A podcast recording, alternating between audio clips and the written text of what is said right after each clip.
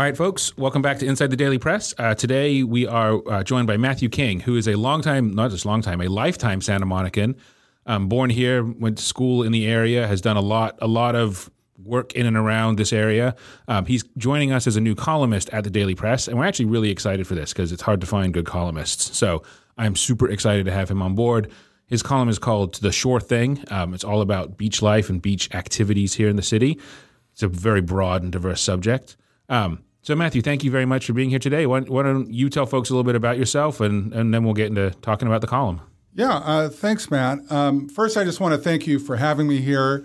I'm so happy that there's a, a, resource like the Santa Monica Daily Press. It's such a fascinating city. There's so much going on, and you know, as someone who comes from a background of journalism, we need that watchdog and someone who's holding people accountable and, and, and also, you know, you know, covering the cultural aspects of, of life. And so I'm so happy to you know, to join the Santa Monica Daily Press family, as it were.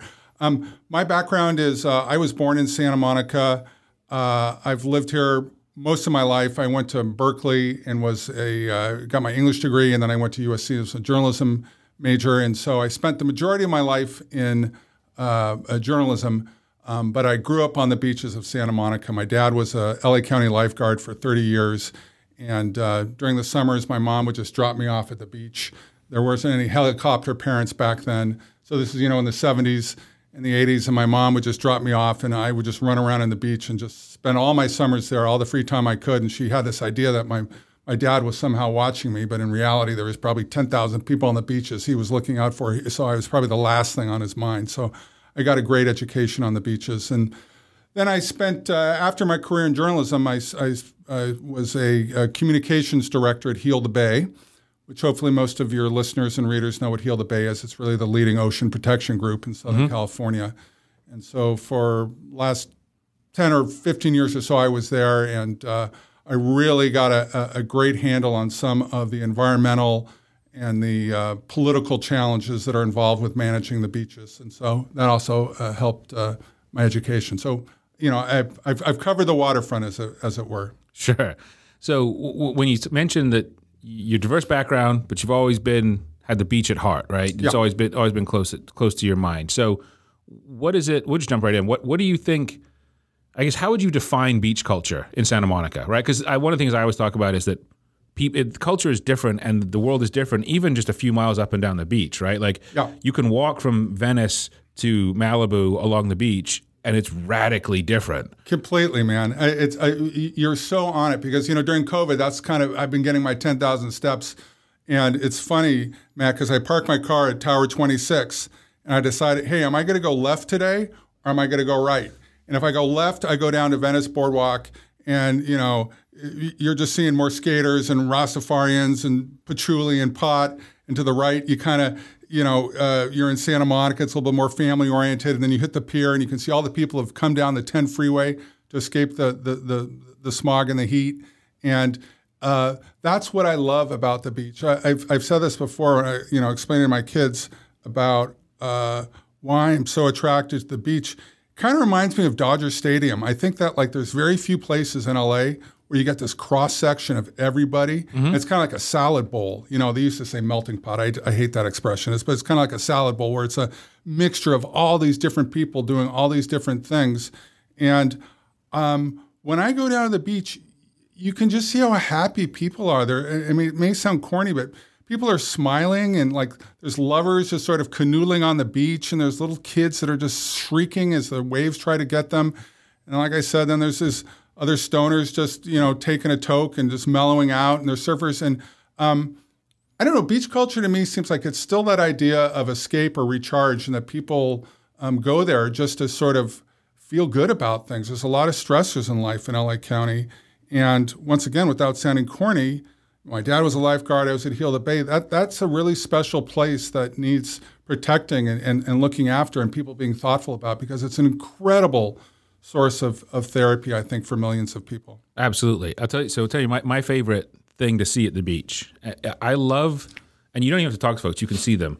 The folks who clearly aren't, they're not fortunate enough to live by the water for yep. whatever reason.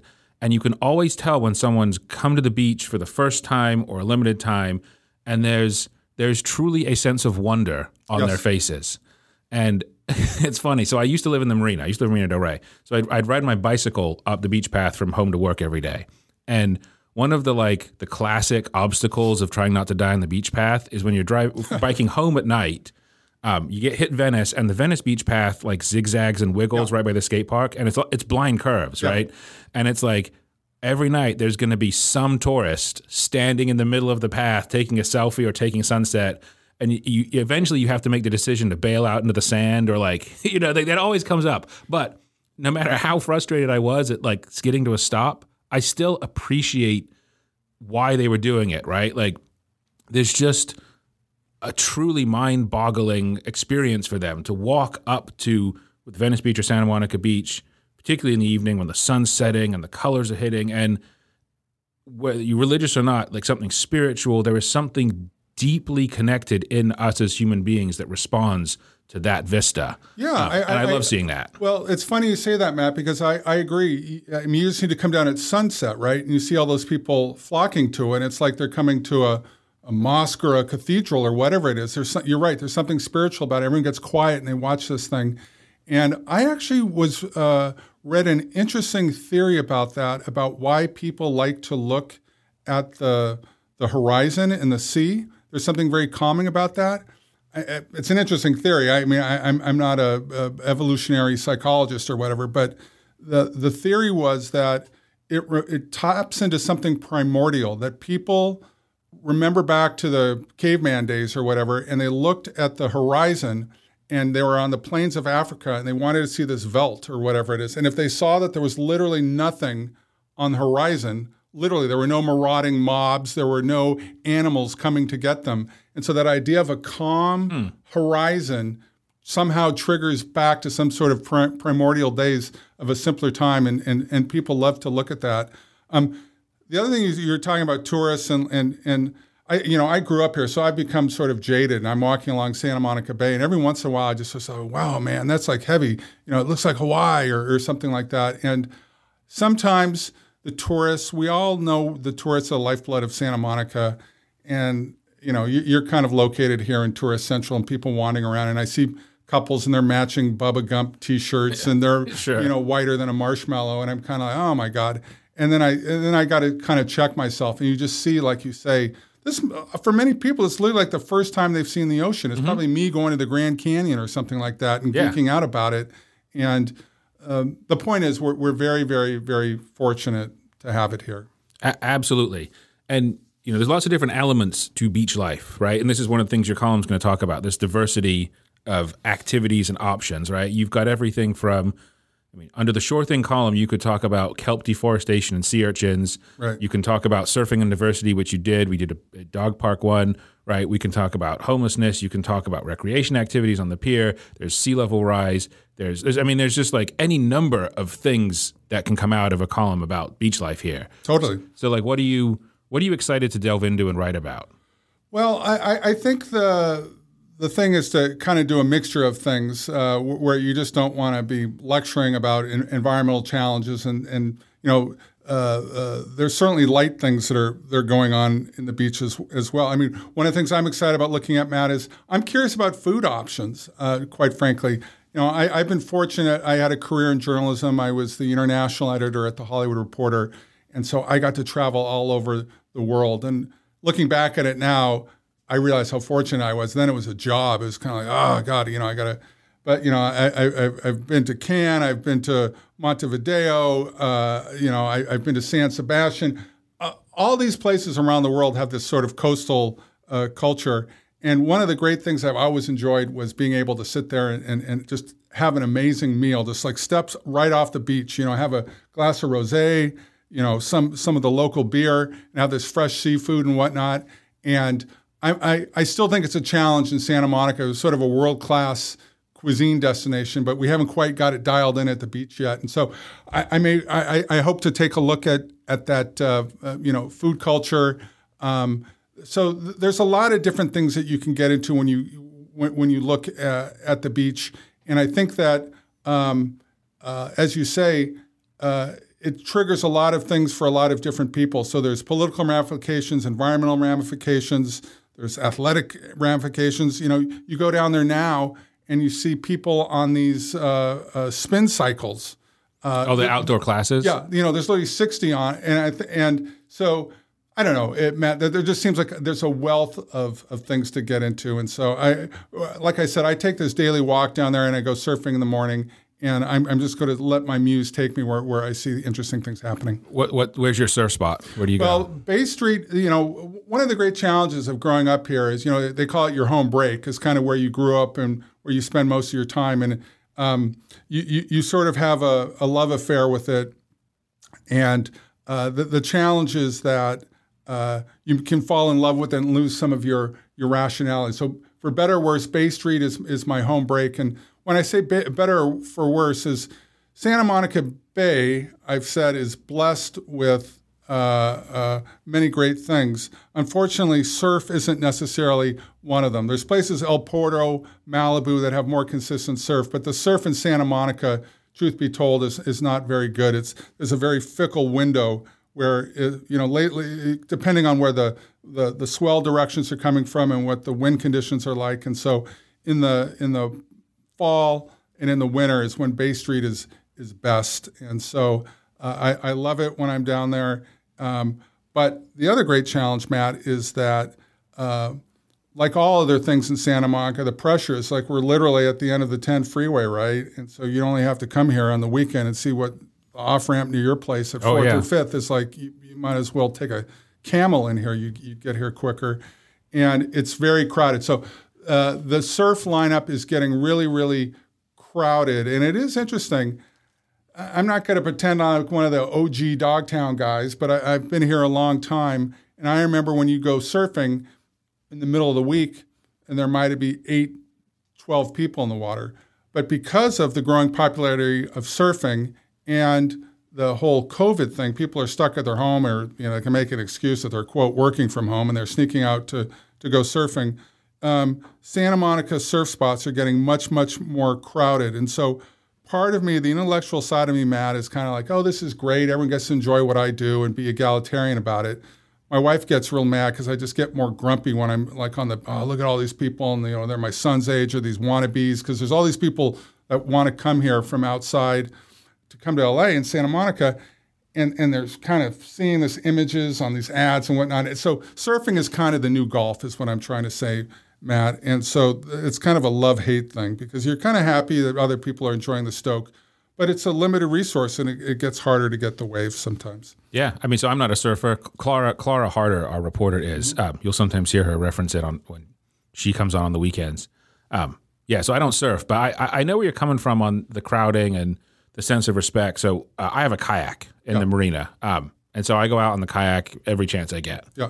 And nothing makes me angrier than uh, asshole tourists harassing the sea lions. Yeah. Right. And it's just like, and every day I see it in my head, and I don't generally say it out loud, but I'll say it out loud here at other places. I'm always like, I kind of hope that guy gets bitten in the face. Right. I'm kind of like, Exactly. Like, I, I really hope that sea lion bites him. Like, I don't want him to, to die, but like a good bite would teach him a lesson. Yeah, you, you kind of see that like uh, in Yellowstone sometimes, like people, morons trying to get a selfie with a bison or Yeah, something. and you're then rooting for the bison, You know, yeah. yeah. And the bison kind of takes out the SUV and you're just like, right on. yeah, good well, job. it's interesting, man. I mean, because I mean, yeah, I I think it's a federal law. Like they're not allowed to come within Yeah, you're not supposed yards to. or something or You're not supposed yards, to. but no one knows that law. Right. You know, there's six billion laws on the books now. So. and and like when you're out on the water, right? And it's it's whether they're people who and I don't begrudge anyone renting a kayak or renting one of those Duffies, the electric boats, and like they're great. Have at it, folks. But just like I say, leave the wildlife alone. Yeah, was you, you want people to kind of uh, learn the rules of the, of the road, and, and and at the risk of you know sounding like get off my lawn, grumpy old guy.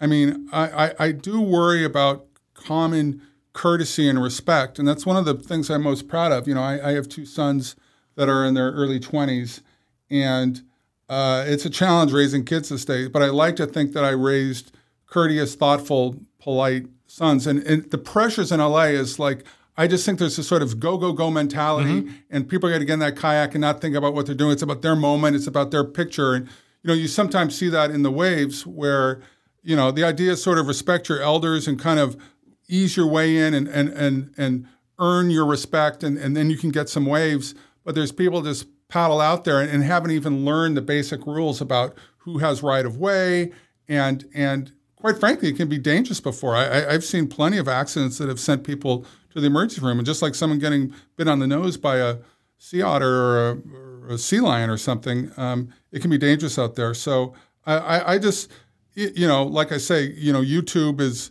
and Google is is is a, your friend and your foe. But when people are just doing new things, just take some time to learn uh, the rules of the road. Same thing, Matt, at the beach. It makes me absolutely crazy. I'm sure you see it after in the marina after a Fourth of July weekend.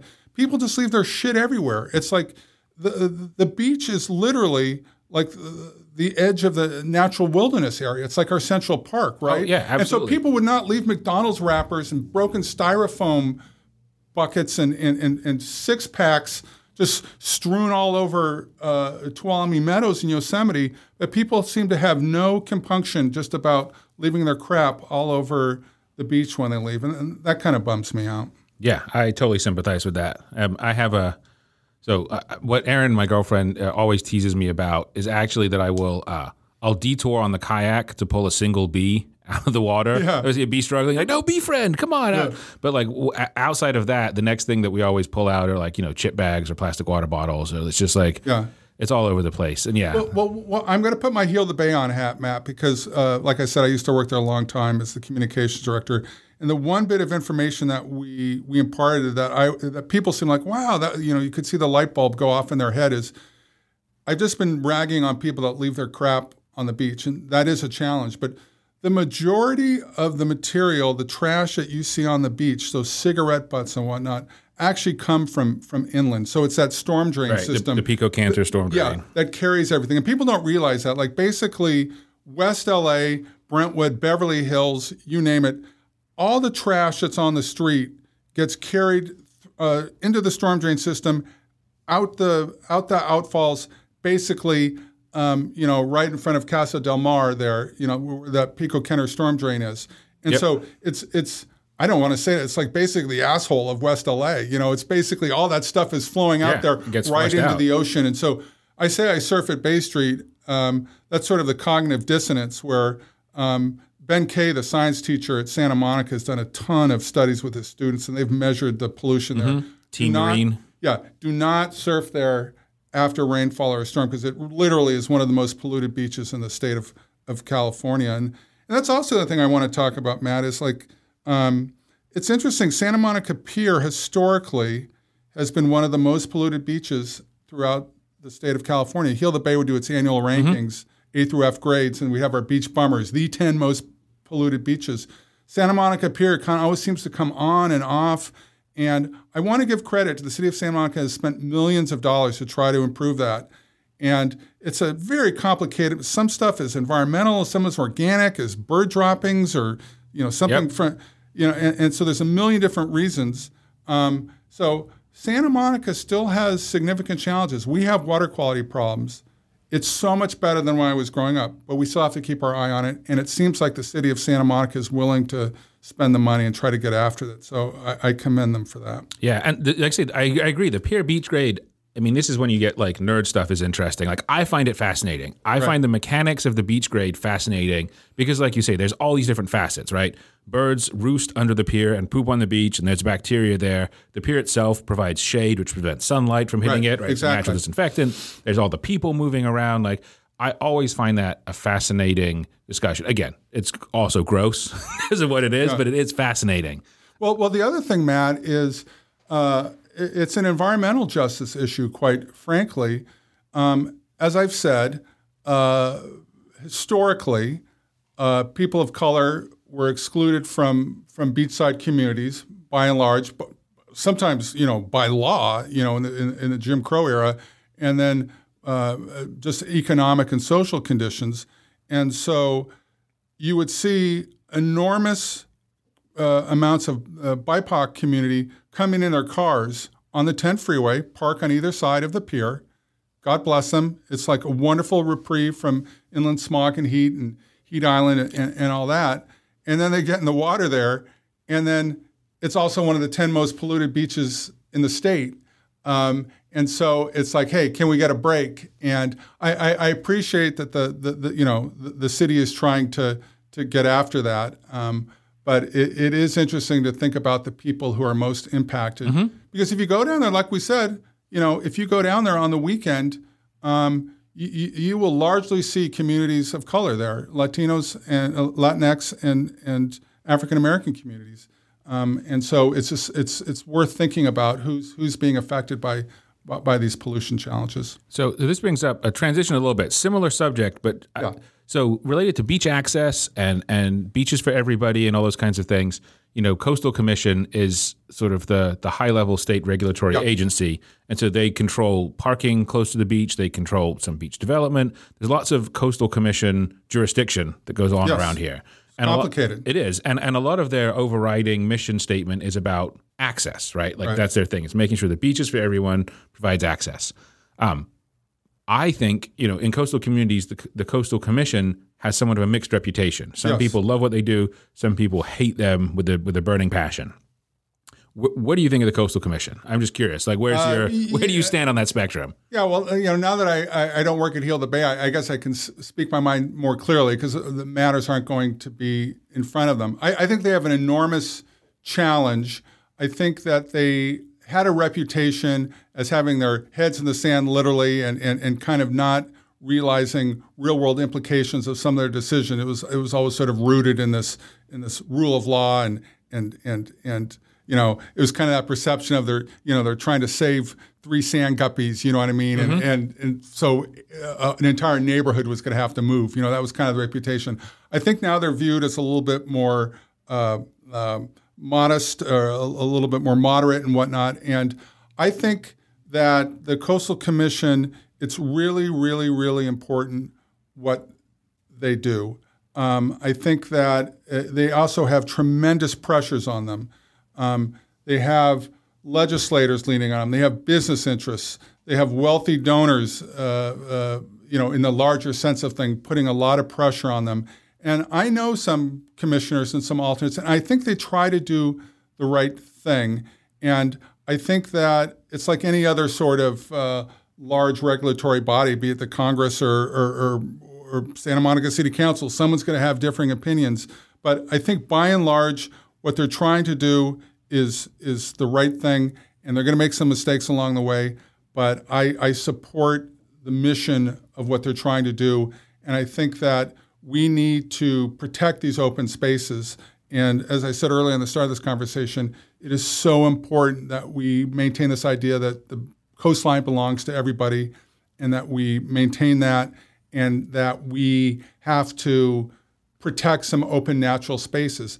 That being said, unlike some of my past colleagues, I think that this is expensive work. It's not easy. And so I'm for limited development in the appropriate areas if it's going to support broader work. I was just down in Imperial Beach, uh, which is sort of the the most western city in the United States. It's right on the border of Tijuana and the United States. And they're a very poor, primarily Latino working class neighborhood. And they have all these challenges going on with sea level rise. So I was going down there to check it out. And uh, they have a fantastic mayor, Serge Dedina, who grew up there. And he's t- kind of taking a different approach to this whole thing, where he's viewing sea level rise as kind of an opportunity for his community.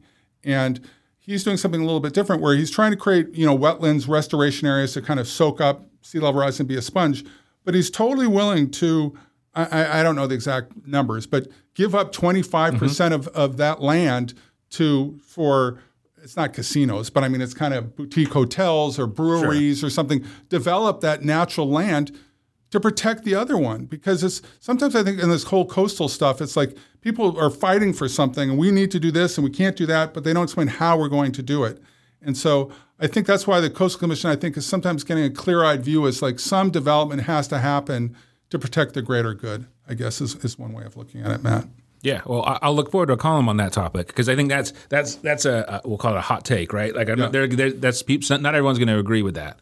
Um, but I get where you're going with it. Like, like you this even linking back to what you said earlier about coastal dining, right? Like, if there isn't a, you have to have an infrastructure and a place and buildings, and like that brings Well, people that, in. that's how it gets complicated, Matt. Too. Like I, I haven't really like gotten the whole deal of it, but like uh, I imagine in Montevideo, Uruguay, or San Sebastian, Sp- Spain, there aren't like eight different bodies, and so you know the, the the state of California manages the beach, parking lots, and the lifeguards, and the city of Santa Monica owns the part. You know, I, there's so many. uh, uh, Coastal Commission would have to approve this, this, and that, and and I think that uh, uh, you're right. There, there's sort of a, a thicket that has to be um, uh, undone. But I, I, I think that that's one of the great challenges, Matt, is that everyone has their idea of what their ideal uh, shoreline is, and for some, like I said, I. I am being a little judgmental, but you know, if people want to drive down here and go to Bubba Gump, or, or you know, and and and spend forty dollars, uh, you know, at the uh, arcade and get in their car and drive home, if that's their beach day and they loved it, who am I to judge that? You know what I mean? And so I think some of the people that are in charge of, of sort of overseeing these things um, have to uh, uh, take a viewpoint of how do we meet the needs of all these different people. Like I said, because it is a, it's a it's a melting pot or a salad bowl. So not everyone has the same idea of, of what the beach is. And I think that's sort of the challenge in Santa Monica sometimes is that this this really is a resource for all of Southern California, but we kind of feel ownership of it, right? Mm-hmm. And so, kind of that traditional progressive SMRR idea of what what is our beach, and I think that's an, that's another topic to to delve into. Is it our beach or is it with a little O or a big O, right? And like who controls gets to decide what what happens at, at, Santa Monica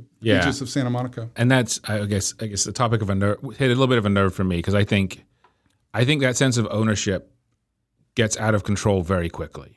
I, I do, and I think What- it what do you mean? that the, the our beach and it's ours and it's that other people shouldn't be doing. Like your reference about other people have should have access, right? Right. Sorry. So fundamentally, the California coast should belong to everybody. Yes. And everyone needs to have access to Yes. it. And that the notion that certain when you then get into the notion of how should a beach be managed, it shouldn't necessarily be managed in the way that maximizes its potential and use for the people who live closest Yes. to it, right? Yeah. That it, it needs to be managed in a way that ensures everybody has access to it. And choosing to live near the beach provides you greater access, and there's a level of concern and um, attention that needs to be paid to local issues.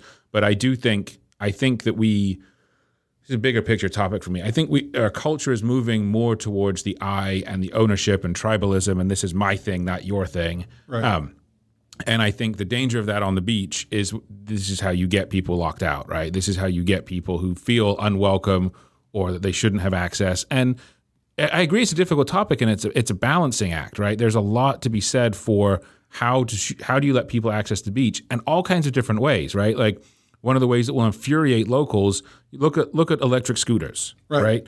Like teens, youth, people, like you say, the lovers here for the weekend, people from out of town. They love to take those scooters on the beach path and scooter down there. Well, I've seen. they're- I, they're now on the shoreline. I, I was yesterday. I mean, literally On by the sand? on the sand, in the water, because during you know low tide, it gets kind of hard. Yeah, yeah, It's yeah. like what the hell? And it's so funny you say that, Meg. I was looking with my wife because I was again getting into grumpy, get on the lawn, you know, yell at the clouds kind of thing. And I'm thinking, and so it's you're right. I was conflicted. I don't know what to think. Like they're having a good time, or they're really causing harm, or who are these assholes? But I would have the same response. But see, if I saw someone on the sand, my response would be, "Who's that asshole?" Right? Yeah. And even as someone who, uh, so I walk, my dog and I walk along the beach path a lot, right? And I, uh, the scooters, pre-regulation in the early days, it really was like almost like a plague, right? It was shoulder to shoulder scooters Yeah. down the beach Yeah. path. You could not use the beach path. Yeah. So the enjoyment experienced by the people on the scooters was preventing the enjoyment of everybody else, right? Like they needed to be regulated. And I also am of the opinion that so in Santa Monica, right, we obviously border Venice. Um, there's folks in Venice who rent like vehicles, like big Oh, I, oh, I know. I hear them. And they got like amps on the back Yeah. of them. And they hold like four to eight people, and those guys zoom down the path in full on vehicles. Like that is too much and crazy and ridiculous. But I actually I'm not opposed to you know peop that people on electric bicycles like an electric bike could go 30 miles an hour. Like should that be banned from the beach path? Like it's it's a com- I, I- the it- complicated topic, right? Yeah, it's, it's kind of like a prison yard, I think. Because, like I said, my, my dad was a lifeguard, and I kind of learned from him watching. Because there were a lot of things that were illegal. Like I, I always remember when I was about like 12 years old, and like you know, really getting into girls or women or whatever. And there was this, there was these two women that were uh, nude sunbathing uh, like by the wall back there in Santa Monica Canyon. He was he was at Tower 18, and this kind of stereotypical school marm biddy came up to my dad and was like, "I can't believe that these women are allowed to be nude on the beach, and uh, uh, there's children walking by there, and and I." I, I, can't remember exactly how my dad handled, but basically he just said, "Lady, they're not hurting anyone. We've got bigger things to worry about," and and basically uh, talked her down. And so I guess my point is, Matt, is that there are all kinds of rules about this. Like you're not allowed to have your dog here, and you can't smoke pot here in a public space, and there's no beers. it's kind of like a prison yard now, the beach. I think a little bit where it's kind of like it, it's it's going to have to regulate itself, I suppose, because it's just it's unrealistic. Like I know people love to write letters to you about why aren't the Santa Monica police enforcing the laws against people riding the bikes on the sidewalks? Mm-hmm. You know, and and we, we could hire you know a thousand cops to to manage these things on a on a day to day basis, and we still have quote you know violations of the law and. You're right, man. It's an it's it's not an easy answer because there's things that drive me crazy and things that I say, ah, I'll look the other way and uh, it's it's unrealistic to think that there's some great regulatory authority from above who's going to change human behavior. And I think we're just going to have to sort of regulate it on our own, as it were. Yeah, I agree. So this is a good a good place for social pressures to be put to work, right? Like yeah, if someone's exactly. doing something untoward, totally. Like the community who's on the beach would be like, "Hey, dude, knock it the fuck off," right? Like yeah. stop with that. Well, that's that's like from surfing. You know, they call it regulating. Like you know, there's a regulator in the water, there's a pecking order, and there's there's no police officer mm-hmm. to something. And so at some point, the collective group takes a person aside and says, "Uh-uh, that's not going to fly." And I've seen that in the water, literally at Topanga, where some person was not sticking to the rules or just not abiding by, uh, you know, the sort of unwritten code, and was literally like uh, uh, like ushered out of the water by these three big guys. It was just like cut his cord with a knife and grabbed and said, "You're done for the day." And so at some point, uh, hopefully we won't see that kind of level on, on the bike path, but it, it's going to have to be self regulating. I mean, that, that is one interesting thing I noticed, Matt, is that, uh, you know, the whole marijuana culture is obviously becoming a huge mm-hmm. thing just everywhere. It's a huge business, it's a cultural thing and whatnot. Uh, I am, uh, it's, I don't know why I'm surprised. There's two things I always see when I go on the beach at night or you know during sunset when I'd like to go. Uh, just everyone, not everyone, but almost anyone under the 30, half of them, everyone is kind of sharing a vape. And like I said, it's kind of like they're not hurting anyone, whatever. It, it's just interesting for me to know when I walk by there, and I just think about like what, li- how life has changed since I've grown up. You know mm-hmm. that that marijuana is now basically socially acceptable. It's it's interesting. And the other thing I always see is there's a lot of models or like wannabe people, In, uh, influencers. Yeah, uh, at sunset, like on they're always on the on the um, uh, on the lifeguard towers, and they've got some guys, some junior amateur photographer, taking all these pictures, and they're doing all these kind of Kardashian sexy poses. And there's always like a group of like three or four guys that are just kind of pretending like they're not knowing what's going on, and um, I don't even know why I'm bringing up this story, but it's just it's just the things that that I notice and I and I see, and uh, uh, part of me, like you say, that influencer culture, it speaks to how iconic that sort of beaches and that sort of sexy pinup thing. And then I don't know, part of me is like I don't know the Berkeley side of me. It's just, it's kind of weird where it, it's it's it's odd to me to see really young girls. These are girls that sometimes are like 14 or mm-hmm. 15. Mm-hmm being sexualized, and, and, and sort of it bothers me a little bit. But we're, we're, going way off Get topic off traffic. here a yeah, little bit. But, that's fine. But uh, so you just see all kinds of stuff at the beach. Yeah. Is what I'm saying. So I, I did want to bring up this topic with you, just because I always think this is fun, and and uh, so this is a subject that our youngest listeners, if we have young listeners, might not really reference. But I was, I was talking to um, one of our other columnists, Charles Andrews, the other day, and like he dropped a Baywatch reference, right. the TV show. And then I was uh, flipping through channels the other day and I found old reruns of Baywatch that were on TV. And I just stopped and watched it for like a couple of episodes. Yeah. And I was like, this show is absolutely amazing when you look at it in the modern context and having lived here. Right? And like it, you get into like the notion of what did Baywatch teach the world about California's beaches? Yeah, slow like, motion and boobs. Yeah. I think is pretty much it.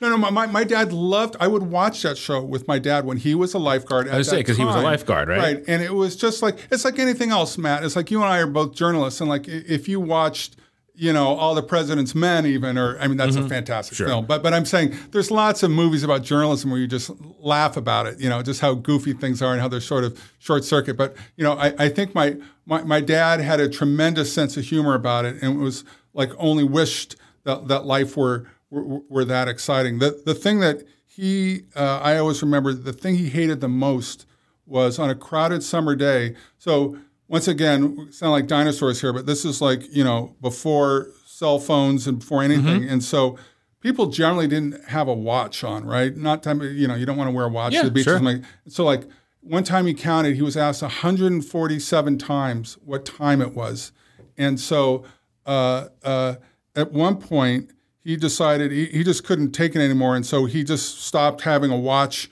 uh, and a clock in the place because it gave him an excuse that he wouldn't know when the what time it was.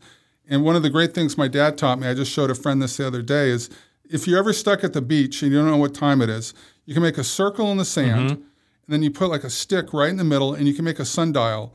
And so if you point the meridian line, like you know, the, uh, just uh, draw a line north, basically, you know, towards Malibu or over the highest mountain over there, and you make that your 12 o'clock.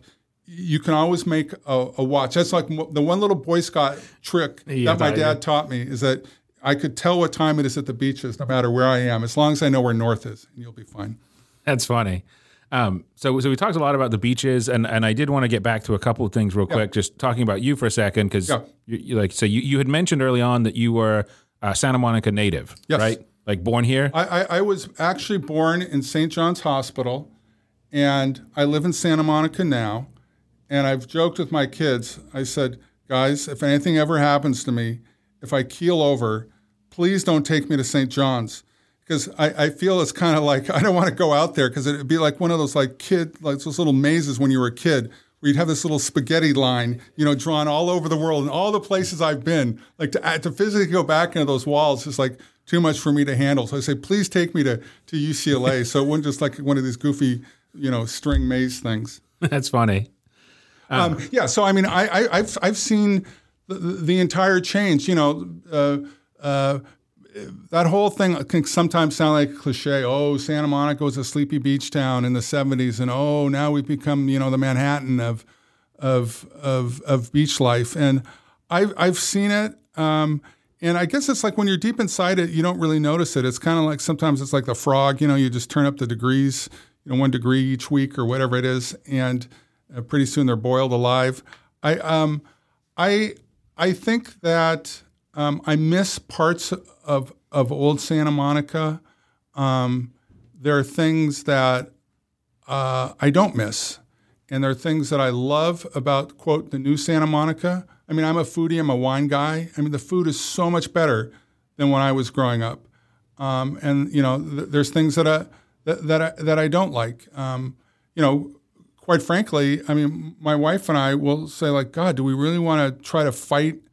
You know, uh, uh, you know, uh, going to a Dodger game or going to the Philharmonic, and so you, it's I call it kind of the balkanization. Like we're stuck here sometimes at Santa Monica, like. And so that leads itself to that kind of boring culture of like, well, I never go east of the 405, you know, because it's too freaking hard, you know. And uh, fortunately, the train has been a big help. I think the metro has helped us explore other areas of the city and, and help. But um, I, I, I love Santa Monica. I just um, I, I- think people have this idea where we're going to preserve it in amber of some moment of time. I don't know what that is. That's sort of the the culture of LA. I think is we're always building and, and tearing down and rebuilding. That's kind of what we do, I guess. And so Yeah, there's always a romanticized notion of, of an individual's past, right? Like, Right. and and I I do think that culturally we are approaching more and more of that, and that is a big, it's a problem in all kinds of aspects. I think, like, I'm a big, I am actually a big believer in the fundamentals of change and evolution. And Yeah. like, I don't believe in sacred cows, and I don't think that something has value just because it's old, nor does it lose value just because it's old. Like, value has to be proven constantly. I Exactly. think constantly. Um, so yeah, I'm a big believer in change and I, I, evolution. I I agree with you, Matt, because something like Chez Jay is important and it is part of, of Santa Monica's history, and there's something about it. And so there are things that I'll, you know, die on my sword for. Chez Jay, just being an example, would, would would be something like that. just for your readers, uh, they don't know the Pentagon Papers were actually handed at the at Chez Jay, that very famous Oh, case in the? New York I Times. did not so know that. Daniel Ellsberg was working at, at Rand, and uh, uh, that's where he he passed it off to the New York Times reporters. Another time, I'll do a column. But I also got kicked out of uh, a table there with with a, a, a young woman that I was so excited. It was my first big date with her, and I had planned this whole thing. And Clint Eastwood came in with his ex-wife, and Jay just ceremoniously kicked me out of the booth funny. and said, "I'm sorry," but. w- We'll save that for another Sure. time. But I, I, so my point is, there's some places that are, are mixing with your own history and, and within cultural history that, that that that need to be protected. But you know, I, I had this conversation with some former city council members, some of the ones that got booted, and I didn't like some of, of their policies. There was actually something I did agree on. Like, I don't understand this idea of like, you know, housing is a huge thing, and like, you know, there's uh, people complaining because they're building these little micro pods and you know 600 square foot homes and no parking spaces and this and that. And who knows? Maybe my kids love that idea, right? Who am I to decide what what appropriate housing mixture is for Santa Monica? I can certainly have my opinion and voice that, but mine is not the only voice out there. Maybe we are building for a new generation of, of kids who don't want a 1927, you know, Spanish colonial revival north of Montana or you know, Sunset Park or whatever, but they have a different idea of living. And so I think we just need to, we've talked about this um, several times today, Matt, is, is the idea of that no one person owns a vision of Santa Monica. No, I think that's I think that's a key point. And going back to the beach, right? And I think that even ties back. You know, I know you don't want to end where you began. You've already made that made that Yeah. abundantly clear. But I do think this gets back to one of our earlier points around the ocean and the beach, and that it's for everybody, right? And you're sitting there looking at that horizon, and whatever that means to you is what it means to you, right? It's not. Right. It isn't the same meaning for everybody. It isn't the same value to everybody. You know, it's it's it's different, and I think that's what makes it great, right? That's partly you have to, and you have to allow everyone that access. I, I Well, do from fundamentally believe that. Well, well, well. One thing I do want to mention, Matt, is that, and I agree with the, the vision you just laid out there, but there is sort of a fundamental existential issue going on in LA County right now that most people aren't thinking about, and it's kind of like a ticking time bomb. And certainly, we have lots of other challenges, but part of the work I do now is I work with local nonprofits and local governments to help them with communication uh, strategy and engagement vehicles. I'm thinking about their websites and social media and ad campaigns and how they can do that effectively. And one of the big ones I'm working on now on the state of California is a sea level rise campaign.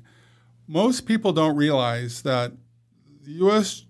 Uh, Geological uh, Survey just came out with a report a couple years ago saying that literally 70% of LA County's beaches, the vast majority of LA County beaches are, are, are uh, in Santa Monica Bay, um, that 70% of those beaches could be gone by century's end because of sea level rise. And so, um, I mean, that's literally washed away. And, and in 60 years, the Venice Boardwalk, think about this, the Venice Boardwalk could be underwater. And so people are like, wait a minute. Uh, and, and my point is that um, in this era of today, what's in it for me, I just hope everyone can think about really pushing and urging their local elected leaders to start thinking and planning about sea level rise resilience and what that means. Sometimes we may have to move, sometimes we build these natural dunes.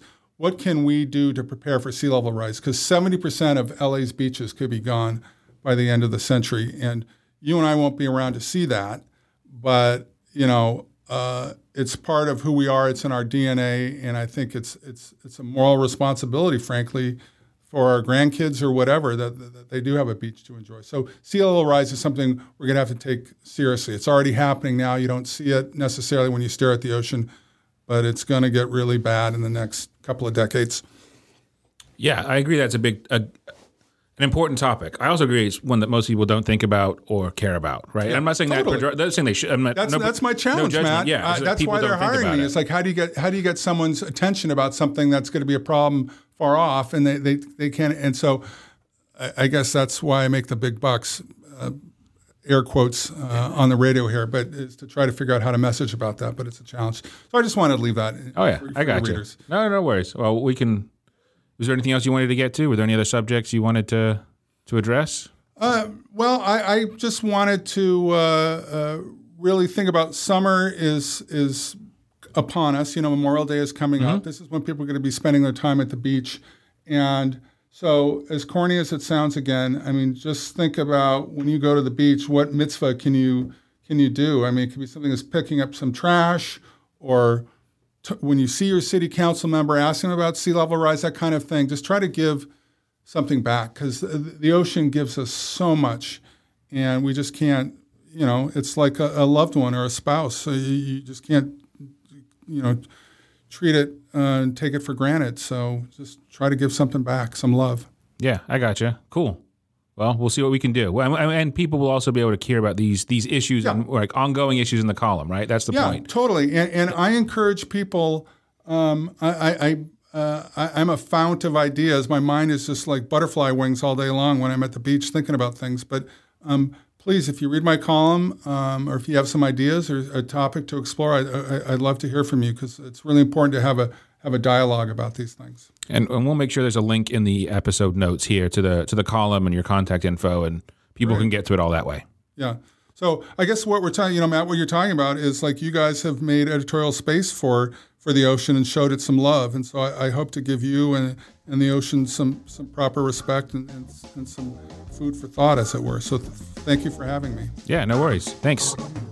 Thanks for joining us today on Inside the Daily Press.